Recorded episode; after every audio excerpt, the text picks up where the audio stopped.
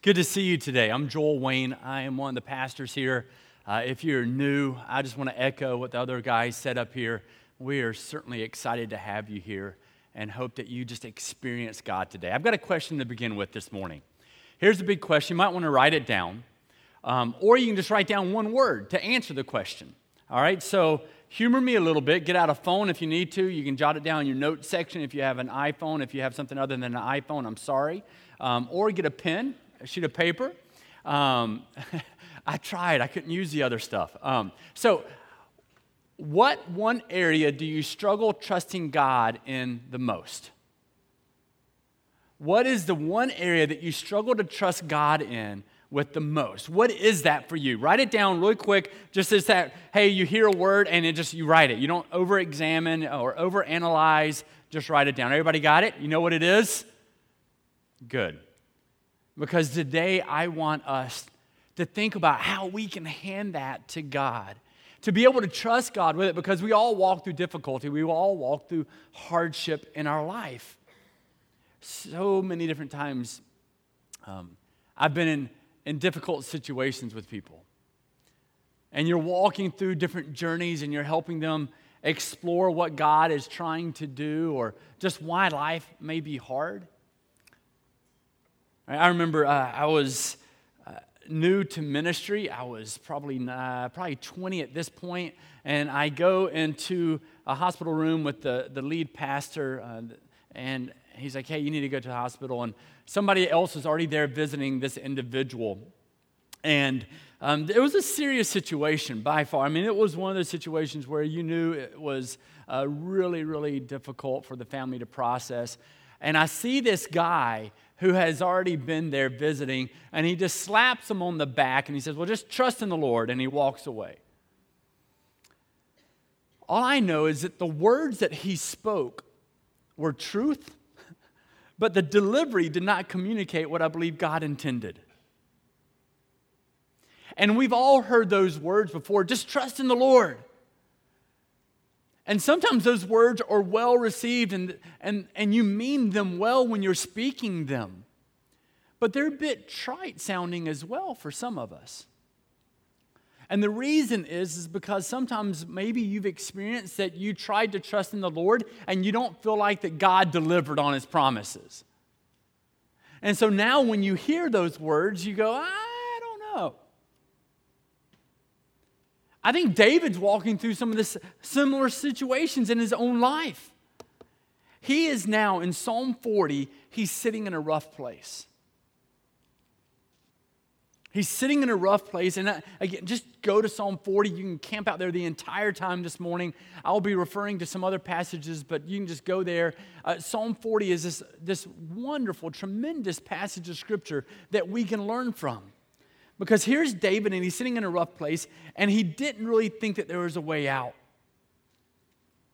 And when we look at Psalm 40, I think it's divided up, appropriately so, into two primary different areas. I'm going to begin today by hitting the latter part of it. Because what we find in Psalm 40, especially 13 through 17, I'm going to tag on to that tw- uh, verse 12 at the very beginning to help us have a better understanding. 12 through 17, it's, it's restated once again in Psalm 70, pretty much verbatim. So it's being said again. Anything being said more than once to me just shows the power and the magnitude of what's being stated. So I want to begin with the very end of Psalm 40 because it is showing us the troubles and reasons that we need to trust God and what can come of it. In fact, I think the latter part, before I even read it, it, it shows us David discovering and possibly rediscovering what happens when you trust in the Lord. What happens when you trust in the Lord? So I want to read this for you. It says in verse 12 through 17 of Psalm 40 May we stand together for the reading of the Word of God.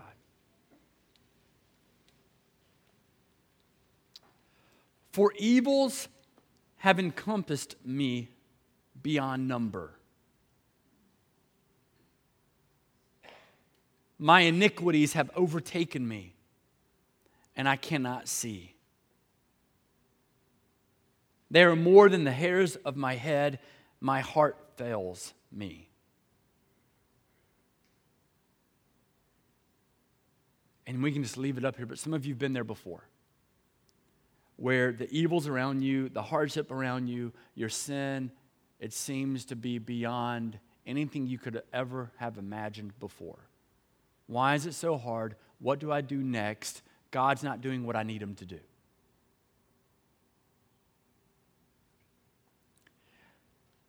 Verse 13, you see this beautiful transition. Be blessed, O Lord, to deliver me. O Lord, make haste to help me. Let those be put to shame and disappointed altogether who seek to snatch away my life. Let those be turned back and brought to dishonor who delight in my hurt. Let those be appalled because of their shame who say to me, Aha, aha, laughing at him. But may all who seek you rejoice and be glad in you. May those who love your salvation say continually, Great is the Lord. As for me, I am poor and needy, but the Lord takes thought for me. You are my help and my deliverer. Do not delay, O oh my God. This is the word of God. You may be seated. So, what we find, and again, you'll find it once again later on, you can go to Psalm 70 and see it. But here's David rediscovering that he could trust God. He acknowledges all the evils around him, all the hardships, all the difficulties. But then he calls out be blessed, O Lord, make haste to help me. And he calls out and he says this He says, Let those be put to shame and disappointed altogether who sneak to snatch away my life, those who delight in my hurt. He's really identifying the source of some of his trouble. So that's what we're going to do today. We're going to identify the source of some of the trouble that we have in life, and then we're going to discover through the beginning of this chapter different ways in which we can trust in God. So here's one of the things that he says right away is for evils have encompassed me, my iniquities have overtaken me. Iniquity is what? Your sin. So, knowing that, one of the key types of trouble that we encounter is we need to recognize is our own sin. Now, we, we were able to speak about that last week a good bit with Psalm 51 that we need to confess and to repent of our sin you, right away, and if you're new here, sin is a word that we use here at Chapel Point because it is a biblical word. We have all fallen short of the glory of God. We've all sinned, but we can be freed from that sin in the name of Jesus Christ. And so for us, when we call and speak out about our sin, when we confess those, when we repent of those, there is a joy in that because we recognize that there is freedom when we confess that because of the blood of Jesus Christ and what he has done for us. That is the primary message of the gospel of Jesus Christ, and we will always celebrate in knowing that we have freedom in his name. But he's identifying that his sin is one of the primary reasons for the trouble that he is encountering. My iniquities, they've overtaken me, they flooded my life. I just keep messing up. When can I stop messing up?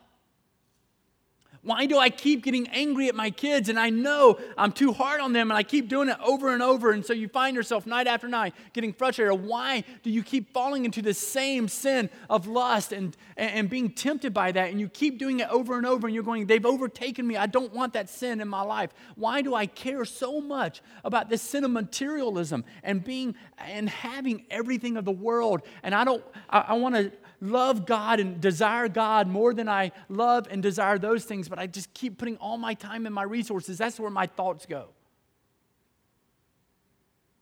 Those are all issues, and, and maybe those aren't the issues that David is struggling with, but those are issues that we all cope with, that we all have to confront. And so he's letting us know one of the primary areas, one of the primary reasons that we encounter trouble is because of our own sin. David has been overcome with a really poor attitude. And we see that. And he feels as though he can't make it anymore. We'll see that even more in just a moment. Another type of trouble that we encounter, though, is he acknowledges and he calls out in verse 14 and verse 15 those who slander, those who are just beating down on him. Right? You, you, have had that before maybe in your life. You feel like someone's just, why are they out to get me? Right? When someone is out to get you, rarely does it have anything to do with you. It has to do with their own insecurities. So just know that. Just know that. And, and we're going to be able to speak about that some more in just a moment. But he is talking about this trouble that we encounter. And one is our own sin, but the other is those who slander. Those that you run into and they're just so negative and they jump on on your negativity and that poor attitude that maybe you have with your own sin. And they want to harmful you. Uh, they want to harm you in any way that they can because when you are harmed, they feel that they are elevated.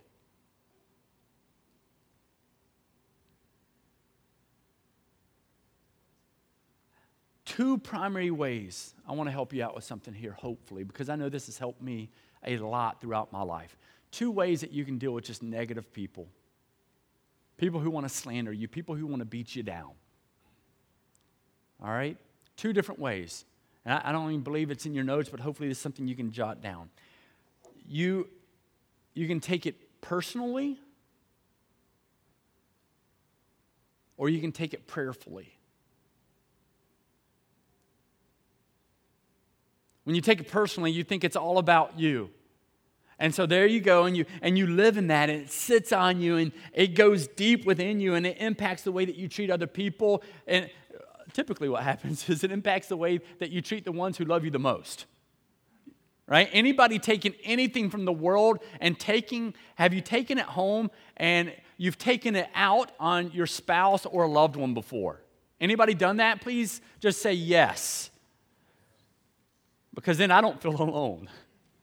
Because I've done that before. You can take it personally or you can take it prayerfully. And when I'm reminded and I recognize that majority of the time it really doesn't have very much to do with me, it allows me to take it prayerfully. And then what I find is that often, it may take time, but often in life, those individuals become a different type of friend to me. And you want to know why? Is because I've taken it prayerfully. And whenever you start praying for someone, God can start to work in a unique way. I found that when I take it personally, then I want to try to fix everything and I want to be able to defend myself. The Word of God tells us that I don't need to worry about defending myself. God's got that covered. Two types of trouble sin and those who slander. And he acknowledges that at the end of this chapter. And then he calls out, But as for me, yes, I recognize I'm poor and needy, but the Lord takes thought of me. The Lord hasn't forgotten about me. He is my help. He is my deliverer. Oh Lord, do not delay in coming to me. And so that's where he concludes. And he has to acknowledge these issues and these troubles that he has. But he also has to acknowledge that he can now rely on God, that he's going to allow God to do the protecting because he needs to trust God. And he needs to trust God in all parts of his life. And that's what the beginning of this chapter really addresses is being able to trust God in different aspects of your life on a daily basis. And so let's jump into verses 1 through 3. He says this in verses 1 through 3. He says, I waited patiently for the Lord. He inclined to me and heard my cry. He drew me up from the pit of destruction. It's a great portion to underline there. Out of the miry clay, out of the miry bog, he set my feet upon a rock, making my steps secure he put a new song in my mouth, a song of praise to our God. Many will see and fear and put their trust in the Lord. He's trusting God. And he's waiting for God to answer. He's stuck. Right now, what you see in David is he is spiritually stuck. I think, I think about David's life, right? David, when you say David, even someone who doesn't really know God, um, they know and think of two different stories if they know anything about David. They think of David and Bathsheba, which was Psalm 51. I spoke about that last week. But they also speak about what? If you think about David, you think of David and Goliath. So here's someone, even as a young man, witnessed the power of God, demonstrated his trust in the Lord to go up when the king, Saul, and everybody else is saying, You can't do this. You can't go up against this guy. And he demonstrated this amazing trust in God, but yet now, later in life, he's struggling. You ever heard of childlike faith? Maybe he's struggling with that childlike faith right now. Life has hit, and he's the king, and he feels all the weight and all the responsibility and all the struggles. And so here he is, and he's calling out the fact that he said, I waited patiently for the Lord. He inclined to me, he heard my cry. He was spiritually stuck, and he's identifying this. And what he's showing us right away is one of the things that we have to do is we need to trust God in our prayers. This is a prayer of sorts.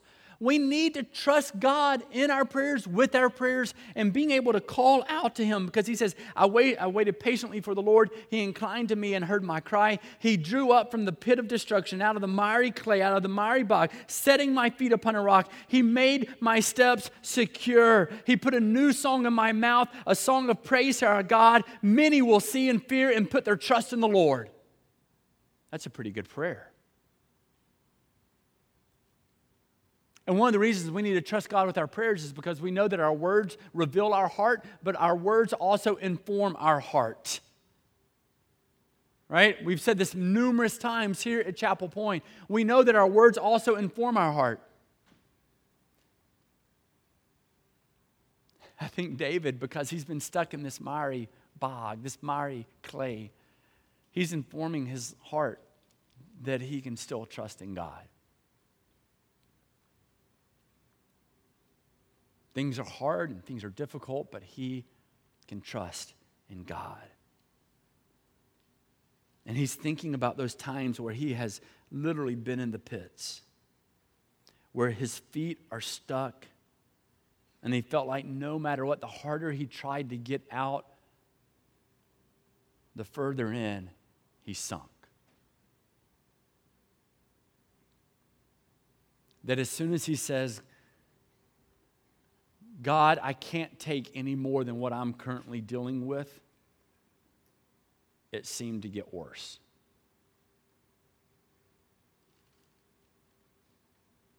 I know that I've been there before in life and dealing with relationships and finances and churches and different things. And I go, and I've, I've had those moments of calling out to God, God, I can't take anymore. I, re- I can't take any more. And then it seems to get worse. About 18 seconds later, I get a phone call.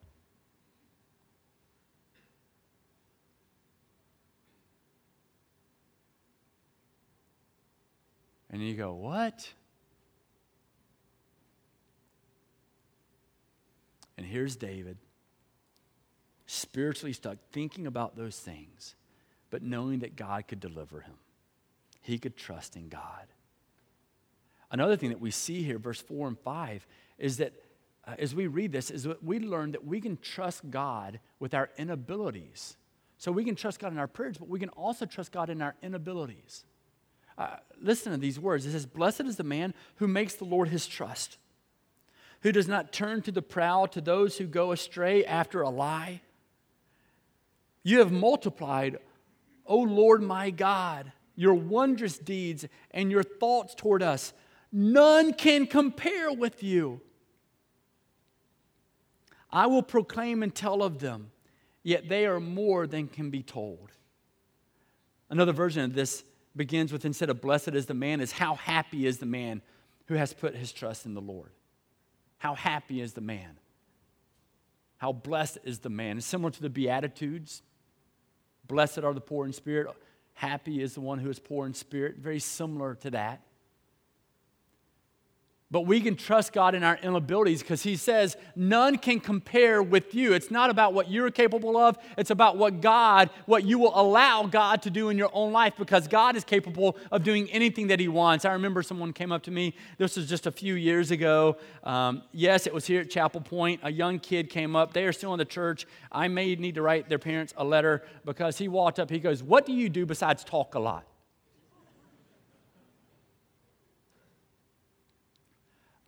I did not take that personally, I took that prayerfully.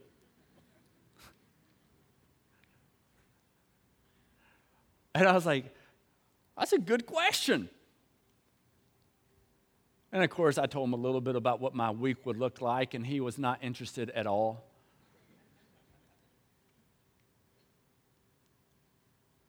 But maybe sometimes you don't feel you're good at anything. And you think that what you're good at doesn't really matter in helping anybody else.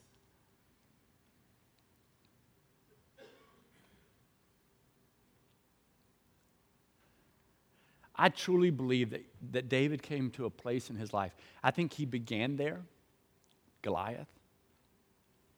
And then I think through the hardships of being king and all the different things that unfolded, even before being king with Saul, and running from him and hiding out in a, in a cave, all these different things that occurred, all these different things that took place. I think by the end of his life, he truly recognized that through all of his mistakes and all of his problems, it was less to do about what he was capable of and what God could do through him instead.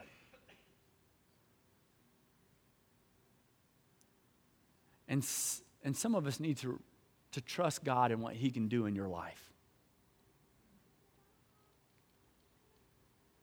And how He can use you in powerful ways. And we discover that here by trusting God with our inabilities.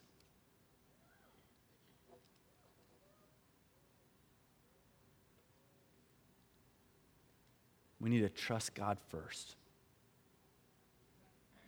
We need to trust God before we trust others. Isn't that often what happens? We trust others first, and then when that doesn't work out, then we go, God, help, come fix, come repair, rather than beginning with trusting in God. But God is reliable, He's proven His worth over and over again. Another thing that we need to do after this is calling out, none can compare with you. I will proclaim and tell of all that you've done, yet they are more than can be told. He then jumps in and he lets us know that we can trust God in obedience. We can trust God in our prayers, we can trust God with our inabilities, but we can also trust God in obedience because he says, In sacrifice and in offering, you have not delighted. This is verses 6 through 8. In sacrifice and offering, you have not delighted, but you have given me an open ear. Burnt offering and sin offering, you have not required. Then I said, Behold, I have come. In the scroll of the book it is written of me. I delight to do your will, O my God. Your law is within my heart. There's, there's four different kinds of offerings that I see here in verse 6 and 7. 6 and 7 stood out to me so clearly when I was reading. And he says, Listen, in sacrifice, and you can underline these, you can write them down. Different offerings are called, called out here. He says, In sacrifice, he says, offer in offering. So in sacrifice and in offering, right? You have not delighted. But you have given me an open ear. Burnt offerings, right? That's a total consecration. That's a complete surrendering, is what that is. And in sin offering, a sin offering is something that you would do to atone for that sin. That's why they would sacrifice lambs and and doves, different things of that nature. And then Jesus Christ is now the Lamb of God. That no longer needs to happen anymore because he has atoned for our sin. And so he's calling out these different types of offering. But what God actually desires instead of that is what? You find it there in verse 8 is obedience. I delight to do your will. Behold, I have come in the scroll of the book, right? He calls it out. I've come in the scroll of the book, it is written to me. I delight to do your will, O my God. Your law is written within my heart. And this is so much of this is about Christ. You can go to Hebrews chapter 10. Can I encourage you to go later on this week? Read Hebrews chapter 10. An amazing passage here. And it's speaking about Christ. That's what this is about. Like when you start looking at all these different things, it blows me away. Churches who don't preach all of it. People who don't really preach the entire Word of God because it's such a beautiful tapestry of what God has called us to. And even here, hundreds and hundreds of years before Christ, they're acknowledging what is to come. And Jesus Christ is calling out in verse 7 of Hebrews 10 I have come to do your will, O God. And just as Christ was obedient to God and calling out that his desire was to be obedient to God, we too are to be obedient to God, to do his will. And we can trust God in our obedience. Even when you really don't want to do something, you know you can trust God and what he can do with that.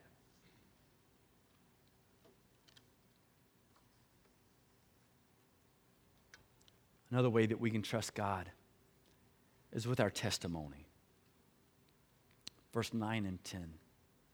But you can write testimony. You can also, um, we can trust God with sharing our story, or you can just put with our story.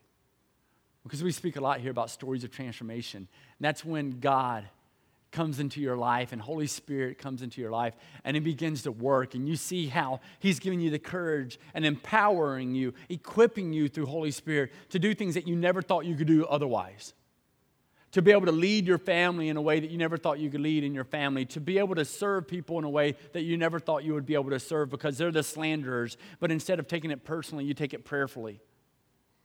And all these things come into play, and here David is saying, I can trust God with my testimony, with my story. He says, I have told the glad news of deliverance and the great congregation. Behold, I have not restrained my lips, as you know, O Lord. I have not hidden your deliverance within my heart. I have spoken of your faithfulness and of your salvation. I have not concealed your steadfast love, your faithfulness from the great congregation. Here's David calling out and saying, I need to share what God has done. I need to share how I can trust in Him. And you always share that which means most to you. You always share with others that which means most to you. And so, if you're not sharing of the Lord, if you're not sharing of how you can have trust in God, right, that's when we say, well, if you don't know how to talk to others about Christ, two easy ways to do it. One, you can look at it and say, hey, real quick, how can I be praying for you right now? It's that simple.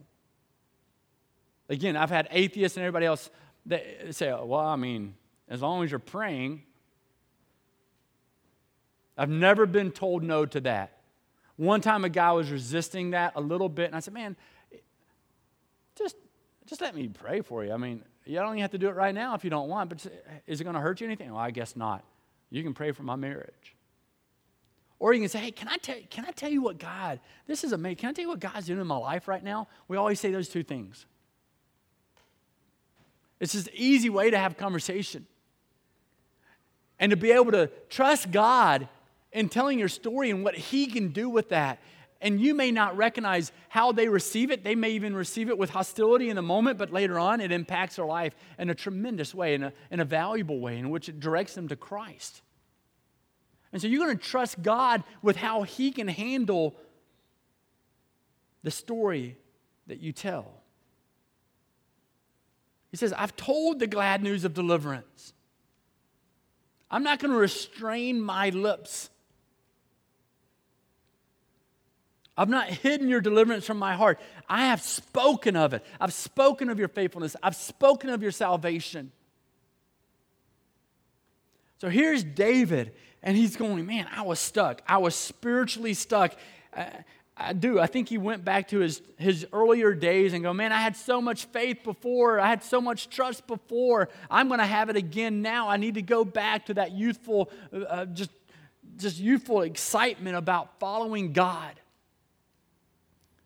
And part of that was sharing his own story. And then he comes to a place in verse 11 where he tells us that we can trust God with our insecurities. Any single person who's ever been born is insecure in some way, form, or fashion.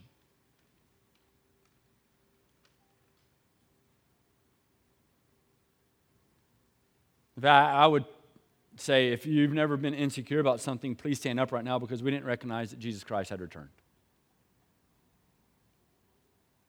We've all been insecure at some time about something. And here's David in verse 11. He says, As for you, O Lord, you will not restrain your mercy from me. Your steadfast love and your faithfulness will ever preserve me.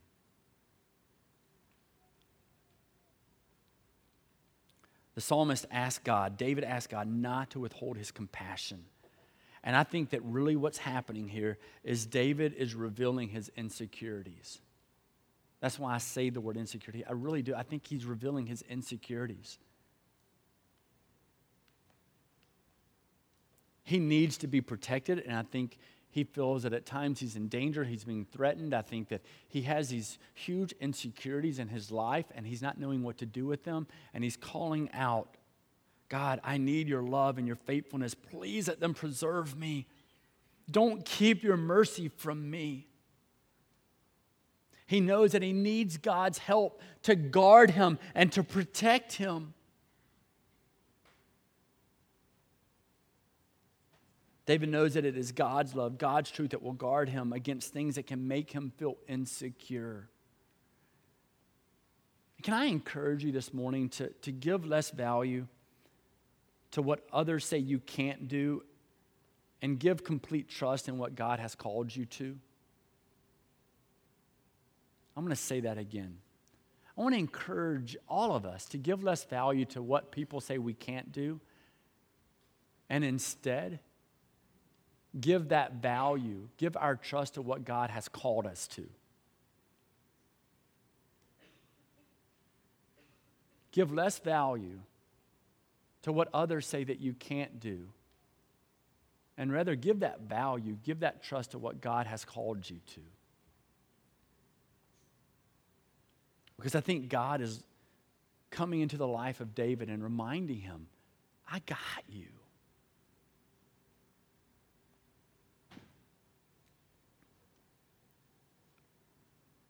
God desires our life to be a triumphant joy a triumphant journey of trusting in Him. But really, to trust God is to place your confidence in God.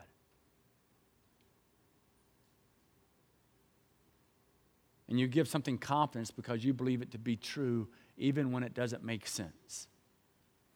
I think about Josh, your story earlier with the training wheels, right? Do you trust me? Yeah, Daddy, I do. I've been there. Aren't those amazing words to hear? Yeah, Daddy, I do. Those are such good words. And as much as your own heart wells up when you hear those types of words, I think God's heart wells up when He hears those words from us. And you make a decision that you're just simply going to trust God. Very first thing I asked you today was, what's that one area that you really, you really struggle to trust God in? And maybe the opportunity is first to say, God, you know what? I'm going to trust you in X right now, whatever that is for you. For some of you, it's having the confidence in God that is so profound that you're willing to run out and to face the giant when everybody else says, You can't do that. But David knew he had been called to something. So, in that moment in his life, he's not in the miry clay. He's not in the miry bog. He's in a place of trusting God because his confidence in God was so great. He says, No, you don't understand. It's not by my ability, it's by God's ability and what he can do within my life. And we're just stuck. Some of us are so stuck stuck in listening to what other people, maybe our parents, maybe our friends, maybe our teachers, maybe our colleagues, and them telling us what we can't do when we need to be consumed by what God has called us to and trusting in that and allowing Him to empower us through Holy Spirit. And when Holy Spirit hits you and seeps into the depth of your body, the depth of your core, things in life change. You allow yourself to trust in the Lord with all of your heart you, and, and to not lean on your own understanding. Proverbs 3 5.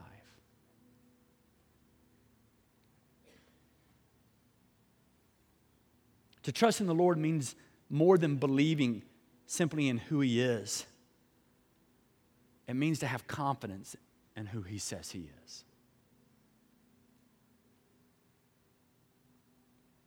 Trusting in the Lord, one of the greatest results of it, it gives boldness. Having confidence in God gives boldness. It just injects it into your bones.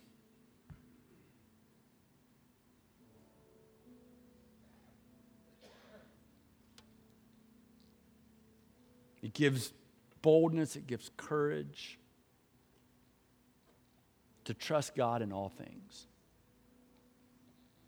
What do you need to trust God in? Finances? Marriage? A relationship? A friendship that you've had with someone? Maybe children? Maybe in school? What do you need to trust God in? And will you? He's got you. He can pull your feet out of the miry clay and deliver you. For He is a good God. He is a good God. He is a good God. Trust in the Lord with all of your heart. Lean not on your own understanding.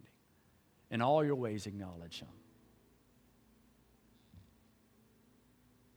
and he will run to you. God, I come before you in the name of Jesus, and I ask that you give us the courage to trust you in ways that we've never trusted before. And some of us right now, Lord, I know that we have things that we're not really trusting you with. We're trying to control those things for ourselves. And so, God, I pray that we would surrender those things, that we'd have complete confidence in who you are. And so, Lord, because of the confidence and the trust that we have in you, may we stand taller. May we throw our shoulders back, not because of our abilities, but because of yours. And may we walk forward with a boldness and a courage that we've never had before because we trust you and we trust in your promises, even when the life that we desire is not what you are implementing, not what you are orchestrating. We still trust that your ways are greater than our ways and your thoughts are greater than our thoughts. And so we're not going to let that distract us from our trust in the Almighty God. But we're going to walk forward and we're going to call out your name, Lord and we trust you as individuals. We trust you, God, as a church. May we simply be obedient to whatever you have called us to. And we give you thanks. In Christ's name, amen. I'm going to invite you to stand, and as, as we sing, uh, give thought to how you need to trust God. Give thought to what that area is in your life that you need to trust God in that you hold on for yourself? What do you need to release because you trust God with it more than you trust in your own ability? Let's sing to God.